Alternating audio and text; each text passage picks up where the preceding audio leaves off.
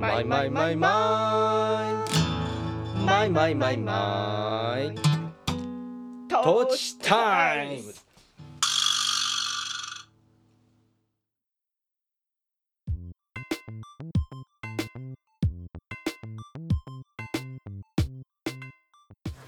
山梨県上野原市在住の音楽家小田康生野菜農家小田智美の2人が身近な話題を皮切りに半ば夫婦喧嘩交じりで語り合うポッドキャスト。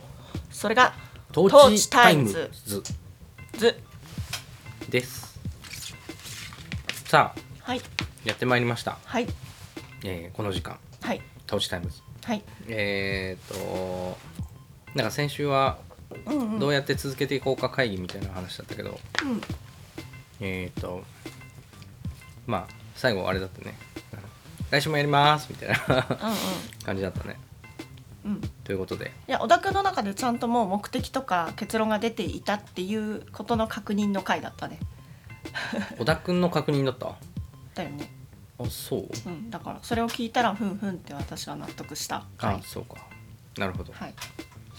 じゃあその中でも言ったけどそうあのなんかあんまり無無理に話題を探さなくてもいいのかなと思ってて。うん。でただじゃあ何話すって言われると意外とななんかな何を投げていいかは結構わからないことが多いのでうん。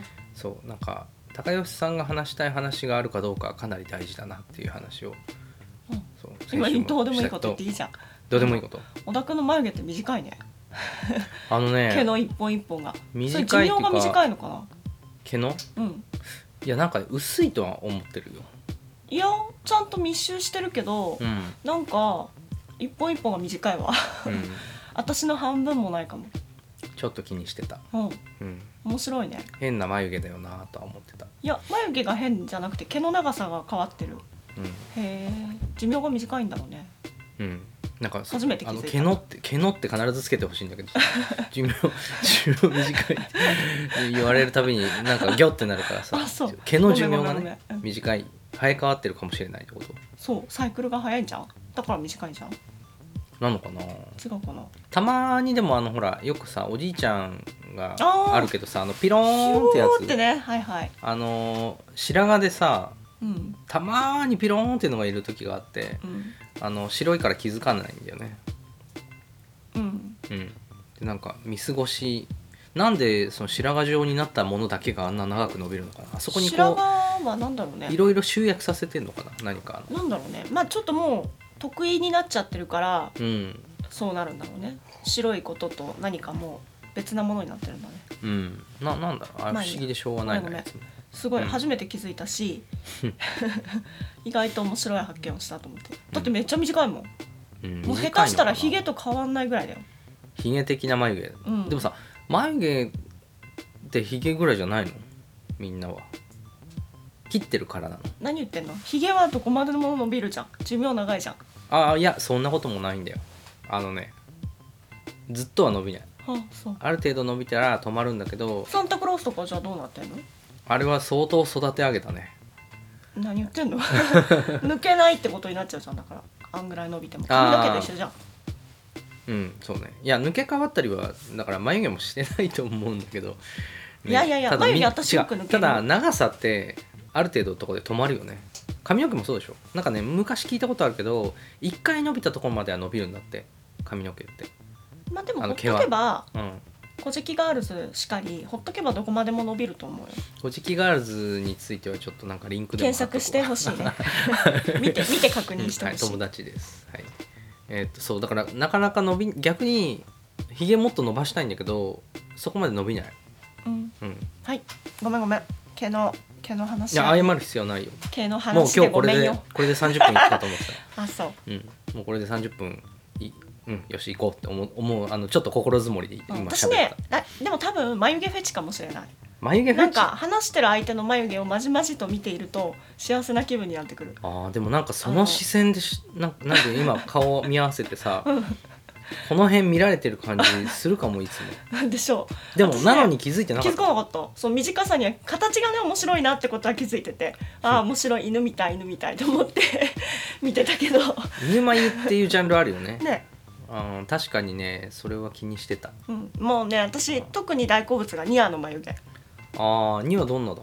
ニアの眉毛なんか困った眉毛してんだよね。あ肩 形状がね、あはいはい。うん、だから少し困るだけでうんと困った顔に見えるんだけどなるほど、ね、ああいうなんなんだろうな。あのアイドル全盛期みたいな時のうん。わかる？あの頃のアイドルみんな困ってたの。あの頃？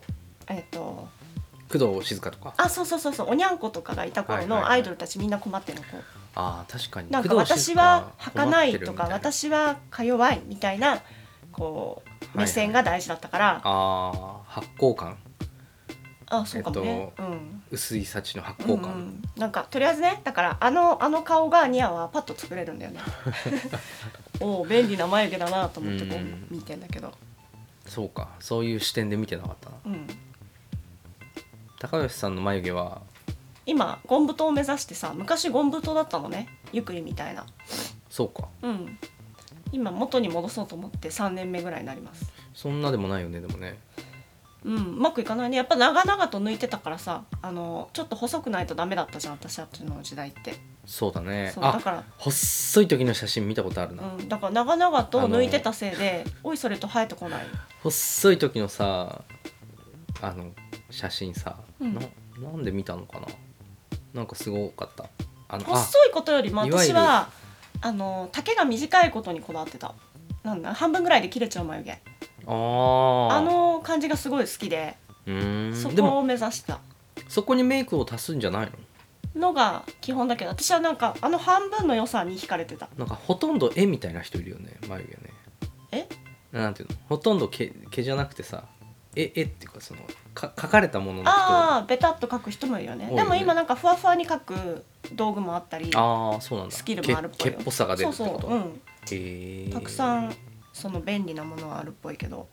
私でも地の眉毛が確かいい眉毛だったって。今今来てるこの眉毛トレンドはあ昔のあれだと思って。ありのままの自分に。そうそうだから戻れるかなと思って育ててる。へえそうか。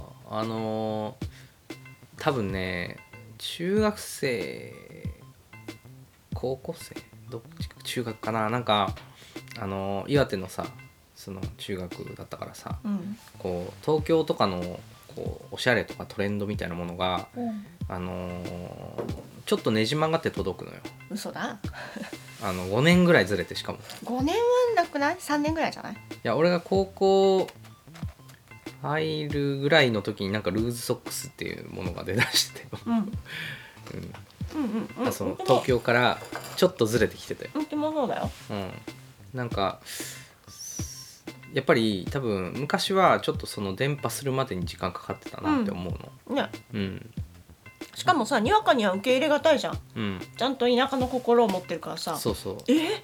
いいの？それってそれいいものって判断するのにもちょっともたもたする。目に目に触れてないから、ね。頭では分かっててもうん処理しきれないんだよね。でしかもそのなんていうのかな。これでいいのかながさわかんないじゃん。度合いとかさ、テレビでは見てるけど、うん。とか雑誌では見てるけど、で結果的になんかえそれでいいの？みたいな感じに、まあ横見ながらやってる感じだよね。おでおおうみたいな、うん、でその学校でさみんなが少しずつなんか眉毛をいじり出した頃があったなと思って、で眉毛そのいじり出したみんなを横目にうん。えやった方がいいのかなみたいな気持ちになってちょっとあやったの？細眉？いや細眉はしなかったけどどうしたらいいのか分かんなかったから、なんかいてって思いながら抜いたりとかしてうんうん。でいやでも大してなんかうんどうどうしたらいいのか分かんないままだったな。でもなんか結構その細くなっていく男たちの眉毛も細くなってた時代があったな。ね。あるね。うん。どう乗っていいか分かんなかったそれに。ほん。と私意外と細くしたら似合うたちだったからうん。なんか誰にもあ先生とかにも怒られずなんか大丈夫だったの？なんて言ったらいいのかな？うまくやれたの。その フィット感があったの。そう。ん。うなんかあの柄悪そうにも見えずまあこんくらいの感じの子いるよねってところに落と落とし込めたから。ああなるほどね。そのなんか まあ元があったからだね。うん元がないと加工しづらかったかもしれないけど元がしっかりゴン太であったから。ああそうか。もともと足りない人はむしろ足していかないといけないわけだもんね。その目まあだから眉毛はやっぱりね理想がああるとしても、うん。本人の中になんか意外と遠いのよね。眉毛って難しいかも、でも明らかに人相変わるよね眉毛で。そうかも人っねてね。うん。だから実は深いパーツな気がするな。うん、うん。でやっぱり巡り巡って今トレンドだからということではなくうん。細いより太い方がなんかこう顔らしくなるなって私は結論ね思ってる。うん。なんかが今頭の後ろを噛んだんですけど。嘘。なんかいますか？え？チクってしたんですけど。あのバカとかがついてる？えっと今ないと思うけどな。何もいない？田舎だからね。服の中になんか噛むやつがいたりとかさ。あと種がついてたりとかさ。そうね。あるなんもないな痛かった？多分ないないと思う。意外とチクッとした。それこれ外したら手ぬぐいをどれ？手ぬぐい一回外してみたら。なんで？あこの中に隙間にあるかもしれないじうん。さっきまでバカを取ってたからねバカの説明をだくんしてくださいバカとはですねあのー草むらに入っていくとこうズボンとかにこうくっついてくるやつね。いろいろあるけどあのセイタカ泡立ちそうだよ。えセイタカアワダチソウもそう？あれ？あれふわふわしてない？あれ？セイタカ泡立ちそう？あれ？セイタカはさあの花が上の方にあっとあれはなんだ？なんかトゲトゲしてバカはなんだ？ななんだろうね。とりあえずあの名前あるんこだけど。うなんかこう先端がさあの槍みたいになってるよね。あのなんていうの？種とね種とトゲが一緒にいるんだよね。だから絶対に、あのトゲを残すししシステムになってる。上だけ引っ張るとはいはい。種のところが上手にあの服に刺さって残る。るすごいあの人たちだから広が広がるための機能だもんねうん、この辺はあれをバカって呼ぶんだようね、んバカ。めっちゃいいネーミング子供がつけたのかな。なんだろうねまバカがつくからってすごい脇歩くなっていうね。あ、うん、言うね、うん。でゆっくりとかもなんか言うようになったねもうね、いいネーミング何が噛んだんだろうあ見たかった？はい。へこむわこうやっていちいちね外とかでもさ「うん。いて!」とかなってな何がいるんだ何がいるんだみたいなことをやってる一番嫌なのがねブヨとかああそうだね。だけど、なんだろうな。結構痛い痛くて嫌なの。まあブヨブヨとダニ？ダニはまあダニ最後まで気づかないんだよな風呂にそうだ行くねまで。痛いっていうその瞬間うんがないよ痒いだからね,、ねうん。あれ？なんか腫れてんなみたいなね。まあいいか。うん。えっ、と眉毛の話だったね。あれ？途中までだった、眉毛いや結論はない話をしてたからね。うん、眉毛。そう太い方太い方がやっぱり顔らしい仕上がりになるなと思ってます。なるほど。うん。眉毛を育てているところという、はい。えー。えーだね。今日これでいいんじゃない？も本当？あいいよ。うなんだろうな。じゃあ。あ今週何があったかぐらいはちょっと言ったらそうだね。そうですね。あのー引き続き離婚してるよみたいな話になっちゃうんだけどうん。あのねなんかそのちゃんと仕事はしながらねうん。えっとねあのーちょっとゲームを今しててうん。それが「メタルギアソリッド」っていうゲームがあるんだけどうん。それはあのーそれの5をやっててうん。それがねびっくりするぐらい面白くてうん。ちょっと今なんていうかな。ちょっと本当にびっくりしてなんかこんなすごいなって。しかも2000 2015年とかのゲームなのかな。うん。でちょっとその2015年の時点のゲームでなんかとにかくびっくりしちゃってて今。すすごいと思って。うん。なんかまあ映像が綺麗とかそういうのもあるけどなんかねあのーメタルギアソリッドって1が1すごい長いシリーズなの。うん。でプレイステーションの頃に最初「メタルギアソリッド」っていうタイトルでやってたあ出てたやつをうん。やってたんだけどうん。で2やって3やってでずーっとブランクがあったのね。うん。で10年ぐらい前にあの友達のなちょっと今あんまり細かく説明はしないけど友達がこう企画した集まりみたいなところにうん。そのモーションキャプチャーの会社にいるっていう人がいたのね。うんうん。その友達の友達ね。うん。でその人と話してたら今度そのメタルギアソリッドのモーションキャプチャーをやってるって言ってて、うん。であ先にどんなゲームか言っとくとその敵地に一人で、えっと、最小限の荷物でうん。潜入していってで目的を達成するってゲームなんだけどうん。あの当時新しかったのはうん。できるだけ敵と戦わないことが目的だったの。かくれんぼ？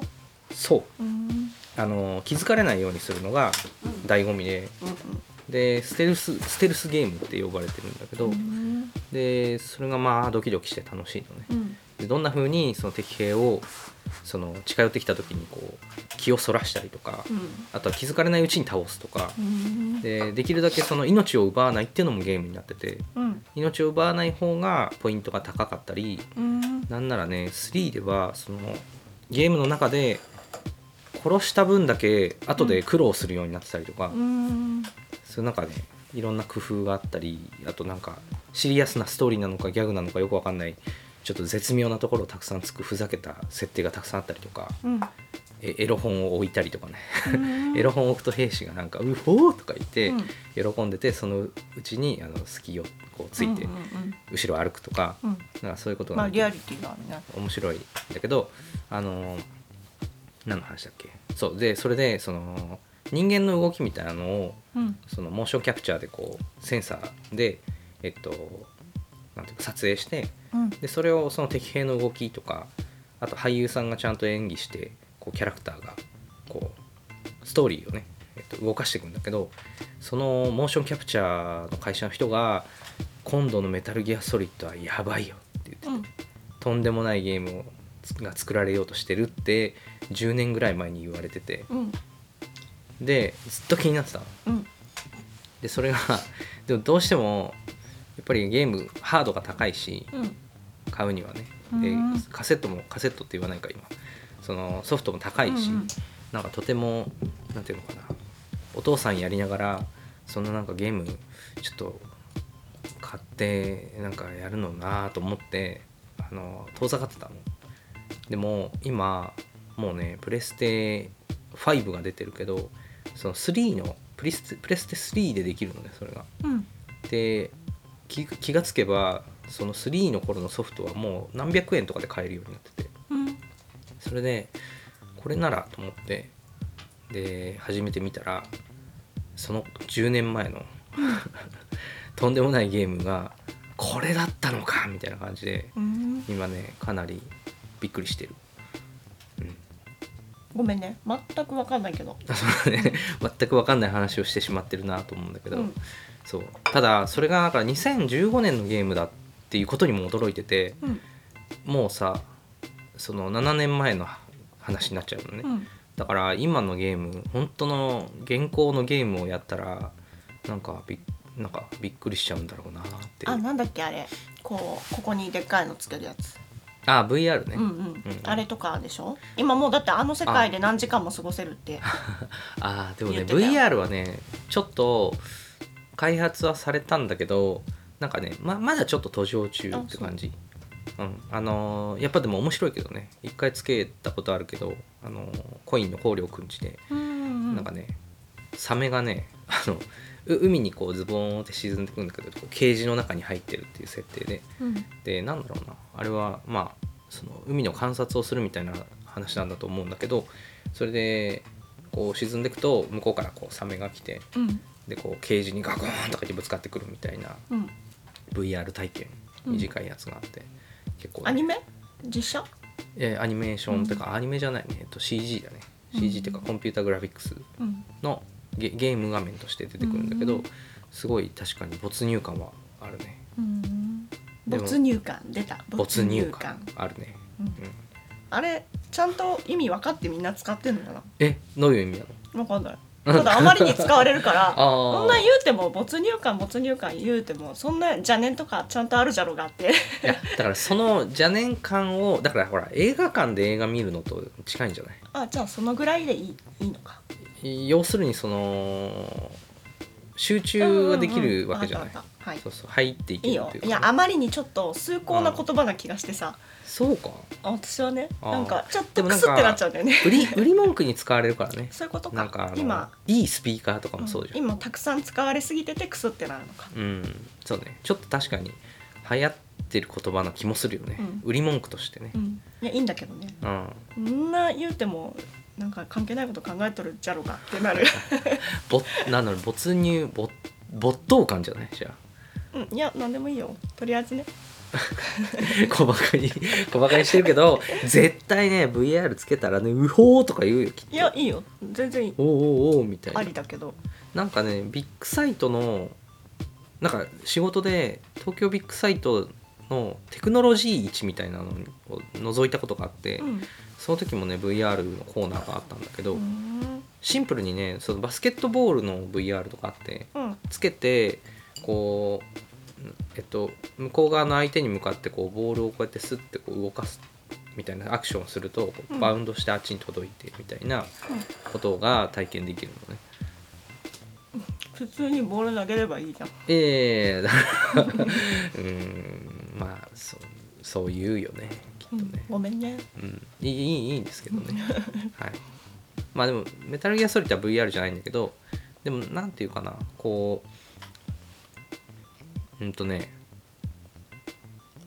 なんかそその場にいる感とかじゃなくてなんかよくこんなこと思いついたなみたいなそのなんだろうなその単純なもともと1からずっと続いてるこう隠れたままなるべく見つからないように目的を達成するっていうゲームを守りながらなんか少しずつこうメンテナンスされてってうん。新しい要素が増えてて。で最初の頃は敵がどこを見てるかみたいなレーダーがあったのね。うん。そのレーダーをすごい頼りにしながらこう進めるんだけど、うん。今やそのレーダーがないの。うん。だからなんかあっちがこっちを見てるかどうかみたいなそういうのを目視しないといけないんだけど、うん。でもそれが映像がむちゃくちゃ綺麗になったからこそできるようになっててうん。でそうそれがなんかね難しくなったとも言えるけどなんかこうやりがいが生まれたっていうかねなんか楽しいですよ。うん。ごめんごめん。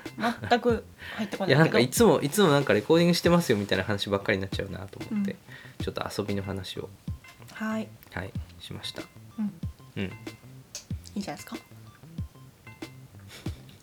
はい。なんか高吉の話の片付け方それだよねいつもねいいじゃないですか？いいんじゃないですか？はい。今週でした。うんどうですか？チェーンソーですか？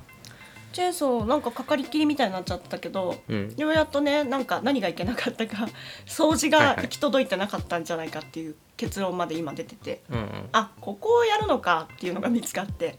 あのチェーンソーというものをさ、うん。あのしげしげと見たのも俺初めてだったかもしれないね。なんかあでもこのタイプ。はもしかしたらユーザー少ないな。なんかやっぱり今バッテリーの方がはるかに需要が高いって分かったし、ショップを見たら。うちで使ってるのはコンセントでそうこれは AC 電源家庭用の、うん。あのなんだ100ボルトだっけ、うん。うん、これでいけちゃう電源のタイプだねうん。電気、うん。あとは充電か。手軽に DIY とかで使える充電と、マキタとかはそう？あでもマキタは全部出してると思うな。うん。プロ用も。DIY 用も。えっ、とそう。だからバッテリー、えーガソリン。と100ボルト。うん。でそうそうガソリン。燃料を入れてバッテリータイプ。うんうん。を3つみたいだけど、うん。なんかみんなね、あのー話してるとあまたバッテリータイプの話あバッテリーじゃないえっ、とエンジンか。エンジンの話してんなってなるからうん。結構そっちの人たちが多いかも。だって持ってけるからね。山の中に持ってくとかさ、確かにそうだうね。ん、電源あるとずっとコード引き回さないといけないじゃん。普通に不便だよね、だから、うんうん。あれだって排気ガスが出ないから屋内で使用するのにいいっていうのがメリットであーなるほどね。だから大工さんが使ってたのはそういうことかと思って。大工さんはだから屋根の下でうん、自分の工場とかで作業するようにこれを使ってたんだなと思って。なるほどなるほど。はいはいはいって、うんうん。うん、解決した。だからちょっとねユーザーが少ないこととでもまあ頑丈な作りではあるのよ、うん。単純で頑丈だからうん。ちゃんとメンテナンスさえすれば掃除さえしてればうん。どうやら長く使えるぞって思っているから、うんうん今日はちゃんと掃除をするための道具をほんと何百円のものだったから、うん。なんだこんなのがあればできるんだってここをやんなきゃいけなかったんだみたいな発見をようやっとしたからうんうんうん。1年以上使って、そう ちょっと他のとこは結構念入りに掃除してたんだけど。ちょっと補足するとうちではその燃料薪を作るためにチェーンソーを使ってて、うん。であのあれだよね。チェーンソーのそのチェーンがこうなんていうのかな。くるくる回転するためのレールの部分にいっぱい大額図が挟まってそたうガイドー、バーって呼ばれるところの,、うん、あのレールだね。そこをこうチェーンがコロコロコロコロ回転する、そう最近油が回らないなってその円滑にくるくる回るためのオイルが回りが悪いなと思ってて、その辺りから動きも悪くて、うん。あだからこれ関係があるなと思ってて、うんなんだろうなんだろうって開けてみた時になんかゴミで詰まってる感はあったの。うん。でそこの見えてるとこは取り除いてたんだけど、うん。あのねレレールの中のゴミには考えが及ばず。うんなるほど。でもでもまあなんか見てったらねそんな気がしてきたからあもしやここ掃除する必要あったのかなみたいな。なんかすごいボンミスだね。だからもしこれが本当に原因だったら、ただのボンミスで済む話。あ結局まだその山六さんには見てもらってないんだっけ、うんあのいなかったからね、うん。だからその頃はまだチェーンソーのその刃の部分の劣化じゃないかと思って、うん。それを見に行ったのよ。うんうん。買い替えようかなと思って。でもなくて。うん。山六にちょうどないし山六さんもいなくてうん。うーんって思ってたおかげでその掃除不足が原因かなって行き行き着いた、うん、なんかあそこでチェーンソーの何？刃が見つかって刃を変えてしまってたら気づかないまま ずっとずっとその汚れたまんま使ってたかもしれない、ね、確かに切れ味は良くなっと良くなったなみたいなね。うんね。ど確かにね、うん、まあだからうん。ちゃんともたもたするにも意味があったりするのでうん。そういう時はもう流れに任せて、うん。あのじっくりあのなんなんていうの？こう見方を変えたりとかするっていう風にしてるんだけど、うんうん、でもねこっから先もたもたしてられなくなるからさとりあえずこう早めに何でも原因は突き止めた方がいいんだけど、うん。うん、そうね。まああの道具に関しては素人だからと思って、うん。うん、は遊び半分でやらないとそっちにかかりっきりになるとちょっと自分の本本業がうん。おろそかになるから。そうね。道具は、うん、遊び半分で楽しめる範囲で友達になっていこうと。思う。ああいやなんか本当は録音に入る前に俺もギターをなんかメンテナンスに出したりとかうん。すべきだよなと思いながら結局せずに進めてしまったなと思ってて。うん。うん。なんかね楽器も本当はねこう見るべき箇所というかあの日々のこともそうだしある程度使ったらなんかねやんなきゃいけないことがあるんだけどね、うん。ねやっぱそれですごくさ持ちが変わってくるからね、そうね。であと丈夫になるじゃん？きちきちっと見てるから、うんううん。ん、だから大事だって分かってるけど行き届いてないところもまだまだあるなーって、うん。うん、思いました。うん。特に掃除ってね何事もだよね。家の中もだし掃除こそがこう何か物を物事を動かしたい時のうん。一番最初にやるべきことだなって常々思う。なんか能率も上がるしねね。うん、いやクリアにするってことだよね。だから、うん。この作業をやるぞとかなった時に頭の中をこう整頓するのと一緒で、うん。うん、こう身の回りをきちっとこうここに置いとくと良さそうだっていうところに配置して、うん。でいらんもんはこう取り除いていくとねよしよしってなるじゃん。だからやっぱりメンテナンス掃除クリーニングかそういうのを怠るとなんか仕事がうまくいかなくなってくる、うんうん、それはもう肝に銘じてるんだけど危ないしね。ううだね。畑で言うと。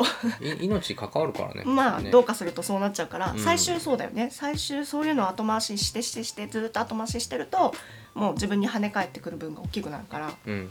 うん、気をつけてる点です。はい。あそうだ。今週の話だった。えっ、とそうチェーンソーはそうなんかそんなだけどあの犀原にうん。突然お呼ばれして。うんうんうんお呼ばれっていうか落ち葉履きするから子供たちにあの落ち葉スキーさせてあげようよとかいうのんきなミョンからの メッセージが来て鶴の欄ののんきそうに見えるメッセージが来土て土曜日だったよねそれね。週末ね。はいはい。でああ子供らも会いたがってるし、うん。ミョンのとこの子供がえっと小1でうん。ニアが年長でしょ？でうん。ずっとねちっちゃい時からよく遊んでるの、そうだね。うん、なんかきょ兄弟なんかちょっと分身のようなうん。すごい似てるんだよねあの二人は。馬の相方すごいよねそうすごいの、なんかね。でめちゃめちゃこうなんていうの？時々足りなくなるらしくて2人とも。うん。あいつが足りないって。2話が足りない。あの日向が足りないみたいになるから、まあ適度に遊びながら大きくなってるけど。うん。そうそう。それで行くかと思ってあ落ち葉履きかって。私はさあのな何？レレレのおじさんみたいな落ち葉履きを想像してさ行くわけじゃん。まあそうだよね。そうしたらさ山の上まで登ってさ、だねそっからまあ小高い丘のような山とはいえ、うん。うんあれなん傾斜で言ったらすごいよ。余裕で転がり落ちるぐらいの傾斜の、えー丘の上まで上がりそっから全部こう木の隙間を縫ってうんうんあの落ち葉を下までかいてくるっていう落ち葉機落ち葉おろしだよねそれはね。すごい初めて見たしああ、うん。こんなことするんだって。で、うん。絶対これ意味もあると思ったからご飯の時に聞いたら、本当にねあの素晴らしい意味が込められててさうん。植生って言うんだけど植生そこに入る植物、うん、とね植物の植に生きるかな？植生へえ。生が違うかもしれない。とりあえずそのどっちかな？植生、うん、特性のようななんていうのかな、植物の特性、えー、植生えー、とまあいいや、うん。ごめんごめんどんどんいく。えっ、と、は その植生が繊維しちゃう変わってしまう。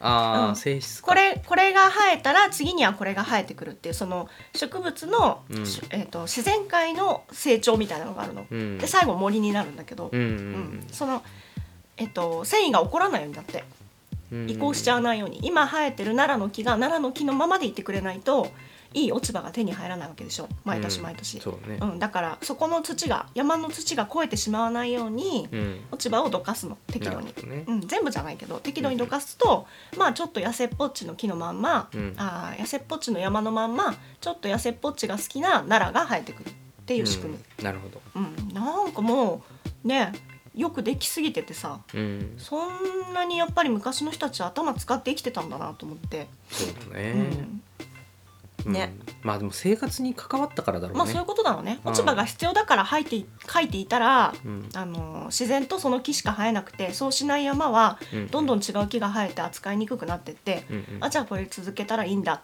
って分かったんだろうけど。そうだね、うん。なんかももちろん今さその自然っていうものが生活に関わらないとは思わないけどそのよりダイレクトだったろうからねゴミにしかそれが手に入らさないと困る。そう現代人だとゴミにしか思わないようなものがさ全くゴミじゃなかった時代のうん。その頭の良さがねうんうん私はもう感心するしかなくてさ、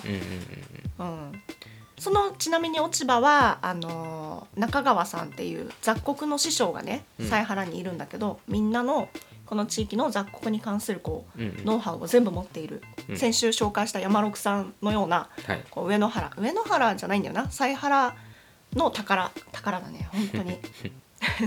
この人なしってばっていうことだね。でもそういうお宝の人たちにさチラッチラッとでもこう会えるからうん。本当にこの場所のねなんていうのかな。うまみは私は毎日のように味わっているなと思ってうん。幸せですよ。もう中川さん面白いからね。ご兄弟だけど。おじいちゃん2人だけど。うんうん。そう。中川家と一緒にそういう作業をみょんと。みょんと小一のひなたとうん。中川さんご兄弟80代半ばぐらいのご兄弟お二人と やってきた。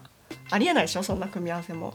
ね。もう本当にさなんだろうな。雑穀っつったら中川さんって思ってる人が大勢いるぐらい、うん。たくさんそのお弟子さんというかまあ慕っている人たちがね、大勢いるし実際持ってるスキルもあの知識もすごくてもう何よりその持ってる雑穀の種類がすごくてうん。もう日本中どこ探しても中川家しか持ってない種もあるぐらいすごい数を守り抜いてるの毎年作ったりこううん選別したりして。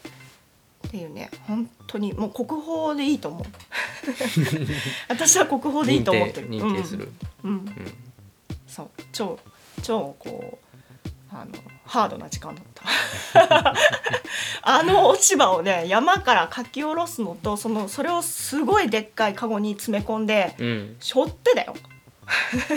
背中に背負って下まであの運んでくるんだよ。うん。見たことないよねそんなみね。当たり前にあるのそれを犀原の人たちはどんなおじいさんおばあさんも。うん。それが普通だと思ってるの。うんうんだからああいう便利なものがあるから使おうよとかじゃなくてうんうんもう当たり前のことは当たり前にやるんだよね、うんうんそのその凄みをさ多分この辺に住まなかったら知らなかったからそうだね。触れなかったね。もうあありえないんだよね。あのひ足腰とか、うん。精神とか明るさね。もうそこが知れないのよ。明るさの底が知れないっていう言葉でいいと思うんだけど。どんなことがあってもあの絶望とかあの言ってらんないっていう、うん。うん、人になるよねあそこにいたら、うん。うん、いいよ。なんかあのもう死んじゃいたいなみたいに思う若者は中川家に泊まらせてもらえばいい。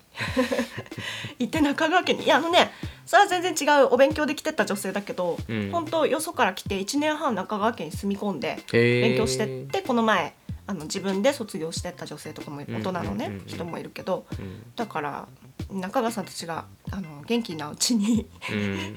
あの会って見た方がいい人が大勢いると思うな。今の日本には。ああ。えーいや今回だってゆくりが行かないって言わなければ俺も言ってたんだけどね。ねえ過酷だったよ。結。局まだお会いできてないもん。うん、まあ私ほんと久しぶりに23日筋肉痛だった、ああ言ってたね。うん、うん。まあ別にその動けないような筋肉痛じゃなくて、はうん。こんなとこ使ってなかったんだとはい思って、はいはいパパンパンとまでいかなかったけどね。なんか結構あ筋肉痛だと思って。うん。だって2回しか往復してないもん。山からその落ち葉下ろすの。2回しかやってないのに、うん。その2回が相当 すごかった。それをね。うん、うん。それをね毎年ひょひょうひょうとやっている土地だからね。うん。うん。まあでもみんながみんなじゃないかもね。ちょっと中川さんたちは特殊で、うんうん。そうかもうん。ね本当に伝えるっていうあの役割を担ってるから。う、ん。うん。そういう面もあって淡々と続けてるのかなとも思うけど、うん。うん、多分あれをねほぼまるっとミョンたちは引き受けるから引き継ぐから。だからミョンたちの手伝いをするみたいな形で私もずっと関わっていけたらなと思ってる。うんうん。うん。ニアもえらい楽しく帰ってきたね。ニアはあの日3キロ歩いてるからね。もともとなんか体使うの好きなうん、あれだけど。いやでもあれよ。道路だよ、あの、うん。なんかなんていうのかな。そう足がないから車うん出してくれる大人たちが落ち葉にかかりきりだから、うんうんうん。勝手に子供たちで遊んでたんだね。そう、うん。いやーこういうことなら毎と毎週話せるよ。すごい人の話は。い。やいや話しても話しても話し足りないわ、思ううん。メタルギアソリッドもすごいだろうけど。なんかあの中川ソリッドもすごい。やっぱりやっぱり俺の話はしない方がいいないやメタルギアソリッドファンはちゃんと共感してるんじゃない？いやーどうか。な、うん。まあいいや。えっと今週はじゃあこれで。はい。いいの？いやなんかもうあのいつもさ思ってたけど今週何してたの話で十分時間使ってるよね。あそうね。そう。だからなんか基本的にそこからで始めて、うん。もうその話してるうちにそうなのかな？なんかじゃあ夏とか本当これなら足りちゃうんじゃない？うんこれならなんとかなるか。うん、ただなんかそうあのいつもなんていうのかな。今週これがあったよっていうこうその更新みたいなことがその俺なんていうのかな。話題として結構難しくてまだその聞いてもらってない曲の話とかさうん。そのするのも難しいしなとか。でもなんか毎回なんていうの仕事をしてますよみたいな感じになるのもおかしいしなみたいなね。なんか違うとこを深掘りすればいいんじゃないの？うんそうだね。ねそうそれがねちょっと今どうしたらいいかな。深掘りタイムは小田君にはうんとあるんだと思うんだよ。うん。でそれのどれをこう覚えておいて言葉にするかだよね。その点だけだと思うけど。そうだね。うん、うん。そうね。私は深掘りっていうよりかはもう見たまんまを なんか大作映画見ちゃったよみたいなうんうん。報告でしかないから、別に深掘りはなんていうのかな。自分の生活に落とし込みながらしかこう実感としてはそういうとこでしかないから。うん、うん。なんかあとやっぱり一人の頭の中の話が多いからかもしれないね。誰かと何かを話して作ったとかさ、うんうんそういうことよりも結構一人のことが多いからそうね。一個だけ言う言うと、あのー昨日録音してた、えっと、曲が、えっとね、ずっと何回撮ってもなんか歌がうまくいかなくて。うんでこう普通のレコーディング的にこう一回まずずるっと歌う。でそれをなんか何回か繰り返してうん。でいいなと思ったテイクを何個か残してうん。でちょっとここあのメインになるテイクに対してここが気になったなっていうところをこう他のテイクで差し替えていくみたいな撮り方が俺は多いんだけどうん。えっとだからあんまり時間がないからうん。こうタイトな時間の中で今日いいの撮れたと思った。その即判判断をして、えっと、それで一応そのも撮るっていう作業は完了にしちゃうのね。うん。でだけどどうしてもいいテイクが見つからなかった時はもう一回撮るっていうのが難しくてうん。それはあのうちがスタジオとかじゃないから、うん。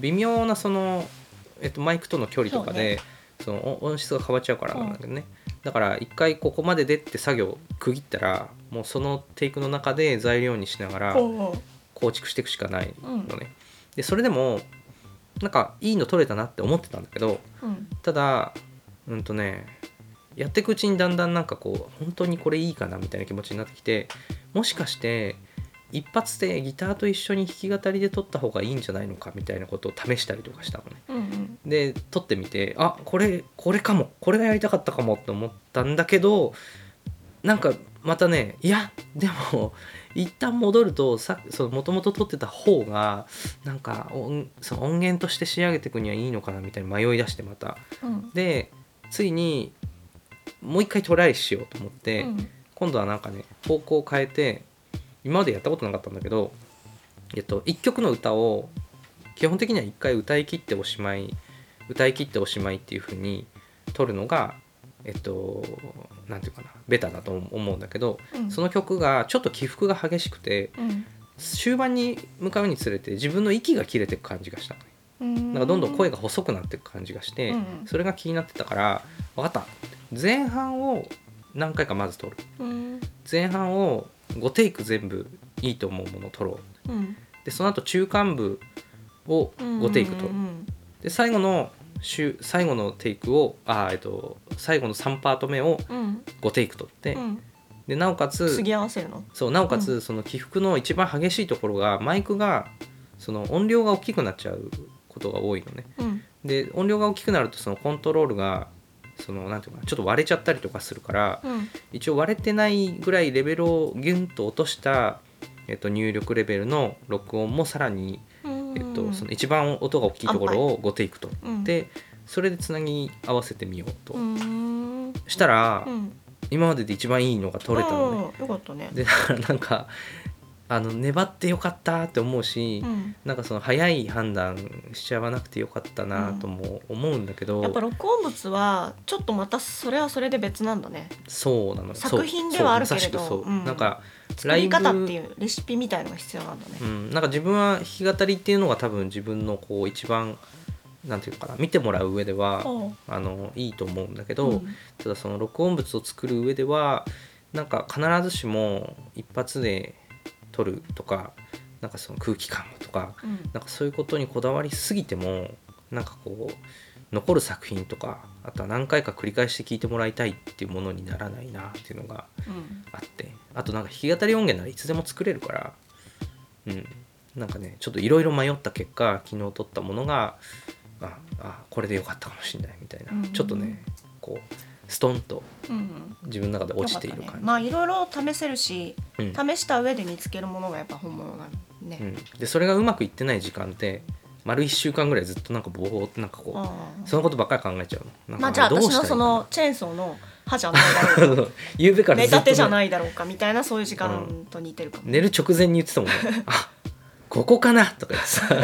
お なんか寝る直前にもチェーンソーのこと考なんだかんだなんだかんだこうそういう気になることってじわーっとずっと考えてんじゃん、うん、うん、結構だからレコーディング期間はそういうことが多いね。なんか同じことしてるような気がしちゃうっていうかね。うん、まあいいんだよ。そんなのはさ金も何？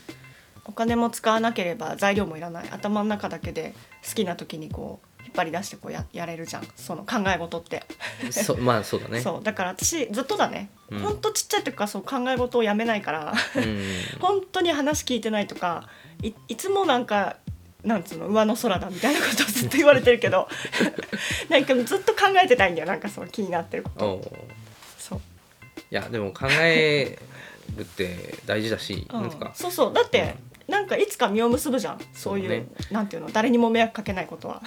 うん。なんかすごいさでもこう粘った方がいいのかもうここまででっていうふうにそのした方がいいかってやっぱものによって違うけどうん。多分なんか自分のタイプとしてねなんかこう、まあ、音楽だけじゃなくて本当にそうかな本当にそうかなってずっと思った方がなんかいいことが多いのかも。なんか最初のファーストインプレッションで判断間違ってることすごい多いなとへ思う。え何にしても、そっか。私はファーストが合ってたのにうん堂々巡りしてファーストに戻ってくるけどああ、うん、だからまあいろんなタイプあるかもね。とりあえずあの時間かけていいことはかけるけどかけちゃいけないことはそんなもやもや考えないって決めてて。なるほどなるほそうさっぱりさっぱりさせてる方だけどでも、意外とそのずるずる引きずるタイプでもある。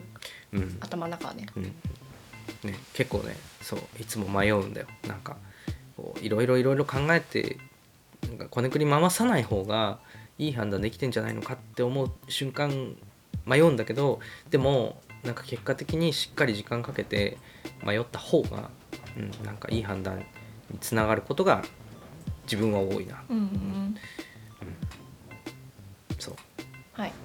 いい話みたいになったね最後。自分の話だけどね。いやうん。いいんじゃん。なんかみんなにはあんまり関係 なんかでもみんなそれぞれこうタイプがあるだろうね。学びのない話なんか自分にとってのそうあると思う。こう何？最最適解みたいなのにたどり着くノウハウが。そうね。でもまあ迷いながらだしね。多分変わるかもしれないけど、うん。うん、でも私ねその1ファーストインスピレーションうん。をあのあえて裏切るみたいなこともやる。あそうでもそれをやった結果元に戻るっていうのはさ、うん。あのそれが必要だったから迷ったんじゃないの？とも思うよ。ね。なんかあのロバート・バーローでさ、えっと、作詞作曲した「あの遊びの冒険」っていう曲があるんだけど、試して間違ってうん。また試して繰り返しみたいな。で一回試したんだけど結局最初に戻しちゃう。うんみたいな曲ね。そうそう。でまあちゃんと厚みは出るからね。うん、でうん。ロバート・バーロー結構そういうこと多いの本当に。なんか打ち合わせして打ち合わせして打ち合わせしていろいろ試して試して結果的にあこれ最初のように戻ったねみたいなうんうん。こと本当多くて。でもそれ自分もそうなんだけどだなんかでもそれってあのじゃあ最初からそれにすればよかったのかっていうとそうじゃなかったりするよね。うん。なんかその一回行って帰ってきたことで確信に変わるみたいな、うんうん。うんそう。うん。ね。いやーそういうふうに生きていける社会を作らないとねって思ってますよ、ね。そ子供らにそう。だね。子供らにだからあの自分の知ってる正解を押し付けたりとかうん。しないぞって思うし、うん。まあ、心心構えとしてね、うん。うん、なんかもういくらでも間違えなよとかいくらでも失敗しなよってうん。うんあのジジイババアが見てるからさって言えるようなうんうん。社会にしなきゃなってもうこのコロナ禍でも痛感してる、うん。うん、もう何でもしていて。ね。で最後本当に空っ血になったら国に頼ろうって。生活保護とか受けちゃおうって。そうだね。それにもう何にも出てこなくなったらそうしようって。でもそれまではもう精一杯やんなよみたいなジジイババアが大勢にならないとうん。良くならないわ。そうだね、ん成功そうね成功って本当になんかそんなに大事かみたいな話でもあるしね。そうそう、うん。なんかとても意味のあることをしてるんだって思ってみんなを見ないと、うんうん。うん、良くならないなるわけがない。結構あの宇宙兄弟俺最後まで全然読んでないお追いかけられてないからあんまり引用するのもあれだけど途中の話であのー主人公がムッタ君かムッタさんが、あのー何かこう一つ、えっと、計画を立てて何かをやんなくちゃいけないっていう時にうん。失敗する前提で計画をしないとダメだっていうシーンがあるんだよね。うんうん。もともと車の開発の会社にいてうん宇宙をこううん。目指すって話だけど、うん。そうすごくそれはねあなるほどなとね。いや失敗って超なんつうの？それこそ財産だからね。そうね。うん、ただまあしたくはないけどね。でも、そうでも失敗込みで考えとくっていうか、いや失敗してくれた人たちが大勢いるから今成り立ってるからさ、うん。うん。はい。いい話になっちゃったね。では。はい。これで、はい。今日はここまでにしとこう。いいうちに。いいうちにやるさらば。はい。えっとあのトーチタイムズはこんな雑談をやってます。えっと毎週更新してるので、えーぜひ、えーまた何回か聞いてください、えーあとあの星をつけるシステムもあるので、えーよかったら評価をお願いします。以上。お。こういうことも言っといた方がいいのかな。頑張れ。はい。る。継続のためにね。いいね。ええ。はい。はい。では、えーまた来週。また来週。どうも